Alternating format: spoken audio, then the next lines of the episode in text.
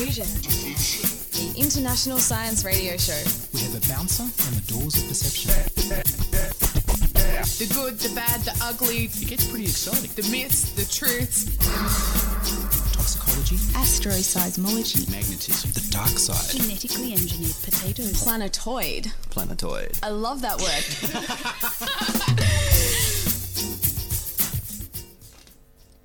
Hello and welcome to Diffusion. Relax while we infuse weird and wonderful science into your brain. I'm Lara Davis. On this edition, we'll feature power dressing giant frogs with ID cards. But first up, here's the news with Patrick Ruby.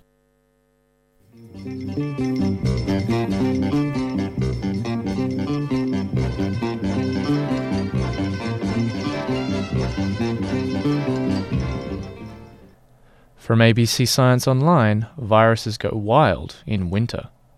New research shows that influenza viruses are stronger in winter. Colder temperatures protect the virus by hardening the outer coat and making it easier for viruses to survive and infect hosts. The discovery was made by a team of researchers led by Dr. Joshua Zimmerberg of the National Institute of Child Health and Human Development in the US. The scientists injected viral DNA into a host cell and observed how it directed the formation of new viruses. They used a technique called nuclear magnetic resonance imaging to examine the outer coat of newly forming viruses. Influenza viruses use cholesterol from host cells to make membranes around themselves. They then bud from cells and are ready to infect other cells. Normal viral therapy targets this process. The viruses are also coated with an envelope protein called hemagglutinin. This is liquid at warmer temperatures, so when a virus enters a host respiratory tract, this coat liquefies to make it easier to invade a cell. However, as temperatures become colder, the coat gradually solidifies. This helps the virus to survive in the outside environment when it is not infecting a host cell. If the temperature is too warm before the virus enters the host, its coat will melt and it will die. Scientists believe this knowledge might explain why we are more likely to catch the flu when it's cold. They believe this discovery, along with further research, might help in the future treatment of influenza. The research has been published in the journal Nature Chemical Biology. So, could global warming be a good thing in this case? Possibly not. Also from ABC Science Online, snake jaws are sailing the waves of sound. Snakes are now known to hear sound through both their jaw bones and their inner ears. The research was conducted jointly by both US and German scientists. It was first discovered that snakes could hear in the 1970s, but scientists were unsure how they did it. The new discovery explains that movement or vibrations produced by snake prey, such as mice, creates a ripple of sound waves, much the same way as a drop of water in a pool produces ripples. These sound wave ripples travel to where the snake is waiting and strike the jawbone the way a wave might strike the side of a boat. The snake's jaw moves in response to these waves similarly to a boat in water. The way in which the jaw moves provides information on where the sound wave originated from. The sound is passed on to the cochlea, the snake's inner ear, where nerves send the signal onto the brain to interpret the sound and decide if it might be prey. Humans also have a crude ability to hear sound in this way. If a tuning fork is struck and placed in the air next to an ear, a faint sound can be heard. If the same fork is struck and then held against the bone behind the ear, the vibrations travel quickly along the bone and a much stronger sound is heard. The snake discovery has been reported in the journal Physical Review Letters. From Phys.org.com, a 140 year old mathematical problem is solved. A formula known as the Schwarz Christoffel formula has been modified so that irregular shapes can be more easily analyzed in scientific research and manufacture. This type of mathematics was developed in the mid 19th century by two mathematicians. It helps to translate information from complicated shapes into simple circular shapes so that it can be analyzed easily. This has led to our understanding of how air flows over intricate wing shapes in the field of aeronautics, and also examining the shape and structure of the brain in neuroscience. But before now, we were unable to obtain information from irregular shapes or shapes with holes in them. Professor Darren Crowdy, Chair in Applied Mathematics at Imperial College London, the UK, has solved this problem by adding some extra detail to the original formula. He says that this is of great use in industry where materials such as metals, which may be non uniform or contain holes, could now be analysed and used in ways not possible before. The improvements to the formula were published in the Mathematical Proceedings of the Cambridge Philosophical Society last year. And finally, some nifty new inventions from New Scientist Tech. The shrinking dishwasher. Paul Frigott of Coventry University, the UK, made the new design. It has an adjustable compartment inside which can be made bigger or smaller depending on how many dishes need to be washed. For example, if the dirty dishes only fill up half the dishwasher, it can be set so that only half of the internal space is washed, while the other half can be used to store clean dishes or be used in an alternative cycle of washing. The multitasking dishwasher could save water, energy, and detergent. It could also improve hygiene, as dishwashers won't have to be stacked with dirty dishes until they're full before they can be washed. Copy the light in one room to another. The electrics company Philips has invented a lighting system that works like the copy and paste function on a computer. A sensor attached to a light can be pointed at a particular room. It will then sense the intensity, color, hue, and saturation of light in the room. This information can be sent on to a second light to tell how much light to give off so that it copies the light intensity of the first room. The system can store particular light settings so that they can be reproduced at a later date.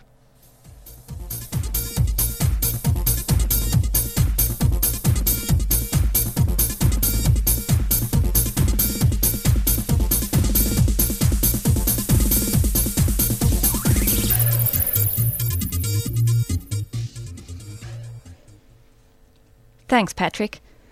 Did the Australian ID card die when the Senate put the Access Card Bill aside?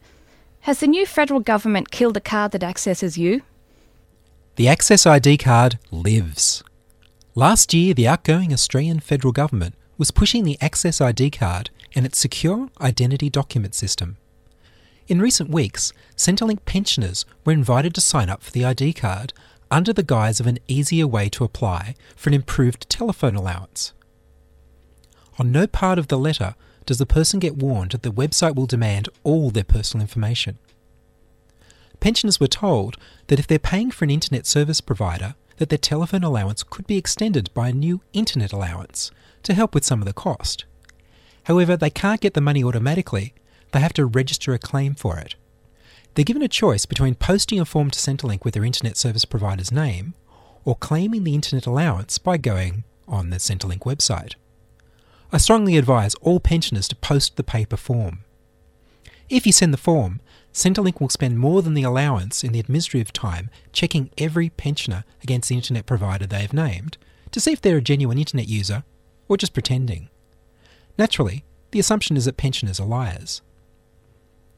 If you naturally use the internet site to claim the internet allowance, Centrelink asks you for the secure identity document information of the Access ID card, just as was outlined a year ago when the access card was sent back from the Senate for rewriting. Pensioners are given the choice between internet and paper because it's currently illegal for the federal government to compel all the information they ask for on the website. Until the access card bill passes, they have to let you opt out. Of course, this doesn't force them to tell you enough to make an informed choice. After all, if you don't want to register for online Centrelink services, you can always wait in the queues. The website demands your passport number, your driver's license number, your middle name, and to reassure you, they tell you you've provided all of these to Centrelink before, and this is just confirmation. They ask for your landline and mobile phone numbers and your email address. Now you're in the game, and they invite you to the next level if you really want these online services and the internet allowance to help you pay to use them. For the next of the four levels, you must provide them with five personal secrets that are known only to you and anyone at Centrelink, and that will remain true over time. This is the same process you might go through with various financial institutions, except that they don't ask you five personal secrets. At the end of this process, congratulations, you've reached level 4. Sadly, having given so much, you receive very little. In a classic bait and switch, the website doesn't register your internet service provider for you to claim the internet allowance. You've been conned. If you want the allowance, you have to log on again in about a month's time, well after the people who posted the form have been paid. Underlining that this registration is all about the ID card database and nothing to do with pension services, you're unable to access any Centrelink services from the website. The menu options are there, but only if you qualify. So if you click on them, you'll be told to phone a Centrelink officer or to go to a Centrelink office. Get in the queue. Ian Wolfe trusting five personal secrets to Centrelink and the PIN to his bank account. Now Charles Willock brings the colour of sounds that tastes like music with original guitar by Lachlan Watmore. This is a light-hearted look at synesthesia, the remarkable ability of some people to perceive one sense as another. That is not to say that synesthesia is a light-hearted matter, since sometimes it might be good to be able to turn it off. But here we are trying to illustrate the concept. Consider, for example, some computer functions are represented as sounds. If something is broken, then the computer might give you the sound of breaking glass. There are many different varieties of synesthesia. One is where people can see written numbers as colours. Four might be red, and three might be blue. So, three plus four equals magenta. Hey, that could be useful at times. So let's sense, for example, what a written URL might sound like. Gov might be perceived as a snoring sound. And perhaps edu could be represented by a school bell. Anyway, you get the idea. For the purpose of illustration, I've chosen the new website for Diffusion Radio, www.diffusionradio.com. To complete the experience, we might throw in the HTTP and maybe some kind of download sound. Looking at the URL, the first thing that sticks out is the semicolon. Two of something. And how about a slashing or cutting sound for the slashes? That sounds pretty good.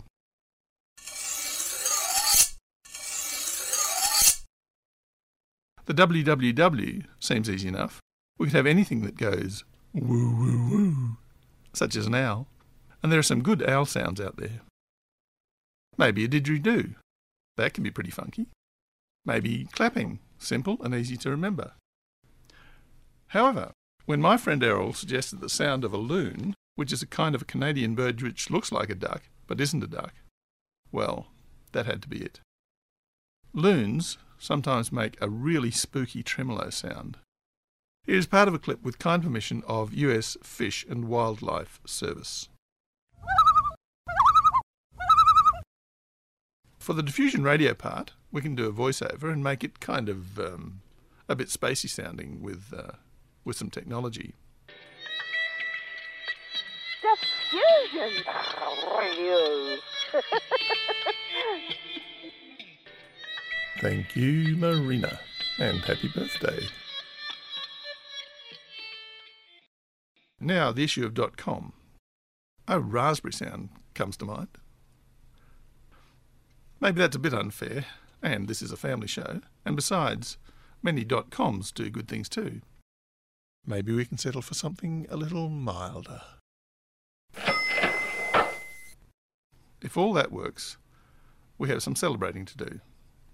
That could be uh, the download process, for example.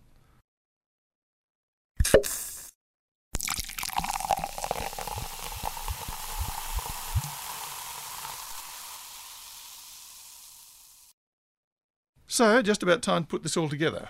The HTTP. We can tie it all together with the dots.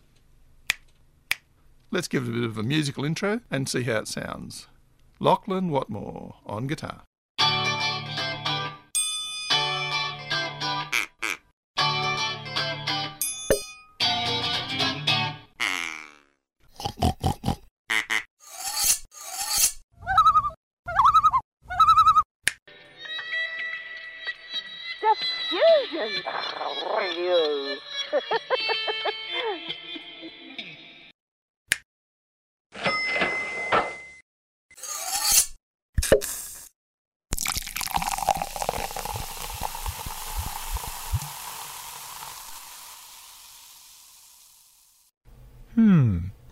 Maybe we will think of birds, not synesthesia, next time we use our browsers.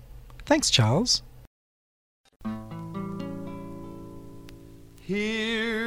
Here's a thumbnail introduction to atomic energy. Here are some important highlights of atomic history from the X ray and electron and the quantum theory, down to Einstein and his formula for mass and energy.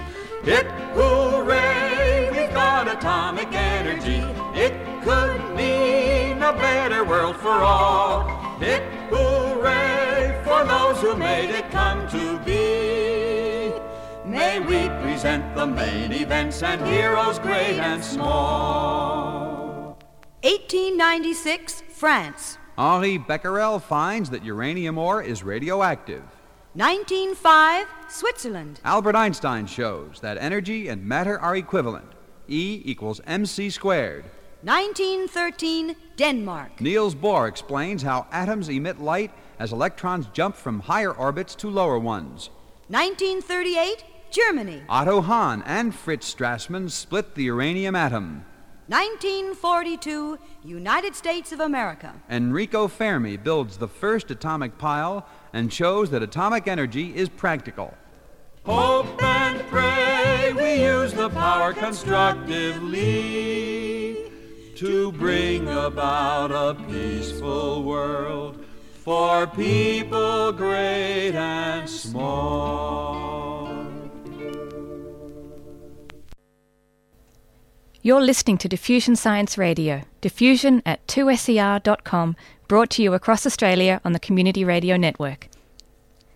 The future of power dressing and the mother of all frogs with Tilly Berlin and Evan Shapiro. I don't know about you, but um, I like to have a bit of a power walk every now and then. Yeah. But um, could you tell me, you know, is there some way I can do a bit more with my power walk? There sure is, Evan. I'm so glad you asked. They've uh, made this microfiber sort of fabric that is going to be able to generate electricity as you walk, enough to sort of charge your MP3 player or your mobile phone or something. This is seriously nanotechnology at its coolest. That sounds pretty, pretty damn fine. Yeah. So, well, well, fine. hilarious. Now, this is done by researchers in the US. They've made this sort of a yarn out of um, nanofibers. Now, when they rub up against each other, so it's your actual mechanical motion. Uh, so if if they made it into clothes or shoes or some sort of implant, then yeah, you you can end up starting to charge your own electrical Now, talk about uh, power dressing, literally. Forget shoulder pads and strong pa- and strong colours. Nanotechnology is the new black. Now, Evan, as you mentioned, everything uh, everything is fine. Nanotechnology is means small, really, really small. Yeah. Now, to ma- put it in so macro, micro, sorry. Micro, nice. Now, to put it in perspective, the researchers started with these fibres that are about a thousand times smaller than the width of a human hair. Right? Tiny. is really, really tiny. Okay, so we're starting off with these sort of tiny fibres. Now they grew some zinc oxide crystalline rods sticking out. So if you think of like a, a tubular hairbrush with all of the spikes coming out, that's that's sort of what it looks like on a tiny scale. Now the zinc oxide bits are the bits that are coming out, like the bristles. Now they have uh, uh, zinc oxide has a few remarkable qualities anyway. One of those is that when when you exert mechanical stress on it, so you bend it, you stretch it, you crush it, it produces a really small amount of electricity. So that's what they're doing here. So they've got two yarns of this amazing, covered with this amazing stuff. They coat one of them in gold, leave the other one naked fibres, and then when you twist them round with each other and put them into a yarn, when you move that yarn, the gold coated ones will bend the uncoated ones because they'll be a little bit hardier, make the little bit of electricity. That gets stored in the gold tips, and then uh, you can attach wires to the end of these fibres and send that electricity wherever you want, like a, an iPod, your phone, a light bulb. Well, actually, not quite a lot, light bulb because they can only get about um, 80 milliwatts per square metre, and uh, for a light bulb, you're going to need at least 40 real watts, big watts. Um, so they've only got this small prototype at the moment, but if they develop it further, we could it could you know lead bushwalkers, soldiers being able to charge their radios when they're off in the field. And one day soon, you and I, Ev, might be able to cut our electricity bill and help save the planet a little bit. Excellent. Uh, I just got to put the dishwasher on, so I'm just going to go on the treadmill. Uh, actually, that won't work I'll be using all my energy to power the treadmill. Yeah, Well, right. that's cool though. You can you could actually just power everything uh, by your own movement. Yeah, but I mean, we've still got to see how they're going to make this into clothes. They haven't made the clothes prototype yet, and uh, you know, I'm I'm a little bit nervous that they're going to make something that's uh the same sort of level of fashion faux pas as the timeless shoulder pads. It ain't it ain't going to really help people that um you know want to go out in formal wear or Mm. or um you know scantily clad or something. you, you're really probably going to have more of an advantage if you're a, you've got a bit more body mass maybe. Yeah, that's true. Or you like to wear flowing robes. I can see the robe coming back. yeah, me too. Or the cape. Maybe we could turn this into power generating capes. Oh, the super cape. Yeah. That actually has energy in it. Yeah, well, the Sounds sky's the limit with this sort of stuff. It it sounds sounds very very good. Um, but it uh, it's not something that would make me particularly hopping mad. Did you know that? Yeah, no, of course it wouldn't. It'd make you happy. It would make me happy. But um, other things that make me hopping mad are frogs. Yeah, there you go. Well, you better get yourself ready to start hopping because they have discovered the bones, uncovered these bones of pretty much the biggest frog so far that we know that has ever walked this earth. A giant frog? A giant frog. I would be terrified if I came up against this guy in a dark alley. Thank God they were roaming around mm, 65 to 70 million years ago. They were monsters, okay? They were measuring about 41 centimetres, which, you know, oh, 41 centimetres. No, think about your 30 centimetre ruler, whack on a third, and that's a massive frog staring at you. Uh, yeah, you know, I'm disappointed. You, you wanted him to be I- four metres. You know that frog they have, or used to have out at Sydney Airport? Mm, The giant statue of a frog. I'm going to say yes. Yeah, say yes because it's massive. Yeah. I'm thinking that size frog. I'm Look. thinking car size frog. Look, like, don't don't you thinking- poo-poo this frog discovery. I want a frog the size of you know of a four wheel drive. Great. Well, I'll get you one for Christmas now. I know. I, I know. we'll just put a cigarette in its mouth and expand it. I, That's terrible that people do that to frogs. Well, who does that? no Oh, one naughty does that people. To It's terrible. You're just making this stuff up now. Tell me about it- the Yeah. giant frog. Right. Well, they were like they were really powerfully built. They had an enormous mouth, really strong jaws, and they had all their bone structure was sort of like armor. They had a total heft of about 4.5 kilograms.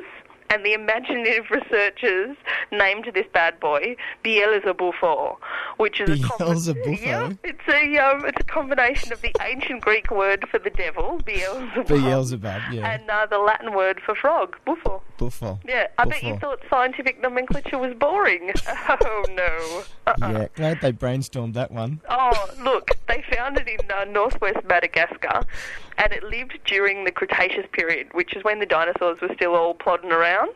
Now, I love this. You are gonna. now, the researchers who uncovered this devil frog have said that because of its size and when it was around, it's highly likely that it feasted on baby dinosaurs. Wow. Yeah, talk was- about attention grabbing. They're like, sure, it's not the size of a car, but it But probably ate baby dinosaurs. It eats baby dinosaurs for breakfast. Exactly. Hey, what I, well, actually, I was actually wondering whether it itself was dinosaur food. Yeah, well, it might have been. I uh, I can't give you a straight answer on that. Okay, well, Um, you just get that time machine cracking. yeah, I will. Oh, time machine! I can't. Well, that's the first thing I would do if I had a time machine. Go back and check out on the devil frog where it was on the food chain. Yeah, now, yeah. look, it's not only the frog people that this discovery has got excited though, because this they've, they've released this frog is actually closely related to South American frogs rather than African frogs. Now. South America is a really long swim from Madagascar. It's half the world away. But frogs can't actually survive long in salt water. So this discovery has heated up the debate about how the continents were connected back in the day and how they've drifted apart because current theory of uh, how continents drifted apart say that Madagascar was disconnected from South America by an ocean long before these guys were supposed to be around. So that means that at some point in time there must have been a land bridge, probably from South America down to Antarctica, and then from Antarctica back up to Africa.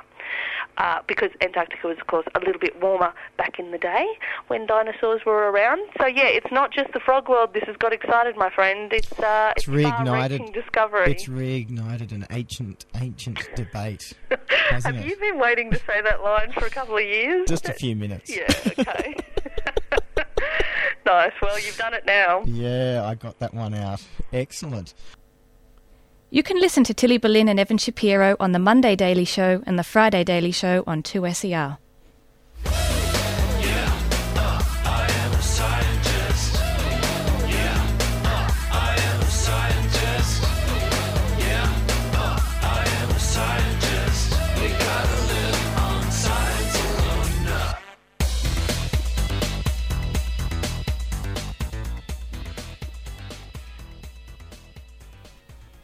And that's all from us in this edition of Diffusion. And if you would like to contact us, if you have feedback, comments, suggestions, or wild passionate praise, then send email to diffusion at 2ser.com. That's diffusion at 2ser.com. Or subscribe to our podcast on our website, www.diffusionradio.com. That's www.diffusionradio.com. Contributing to the program were Ian Wolfe, Patrick Ruby, Tilly Berlin, and Evan Shapiro. Diffusion has been produced by Patrick Ruby in the studios of 2SER in Sydney. Diffusion is broadcast nationally via the Community Radio Network. I'm Lara Davis. Join us inside your audio device of choice for more science wondering next week on Diffusion Science Radio.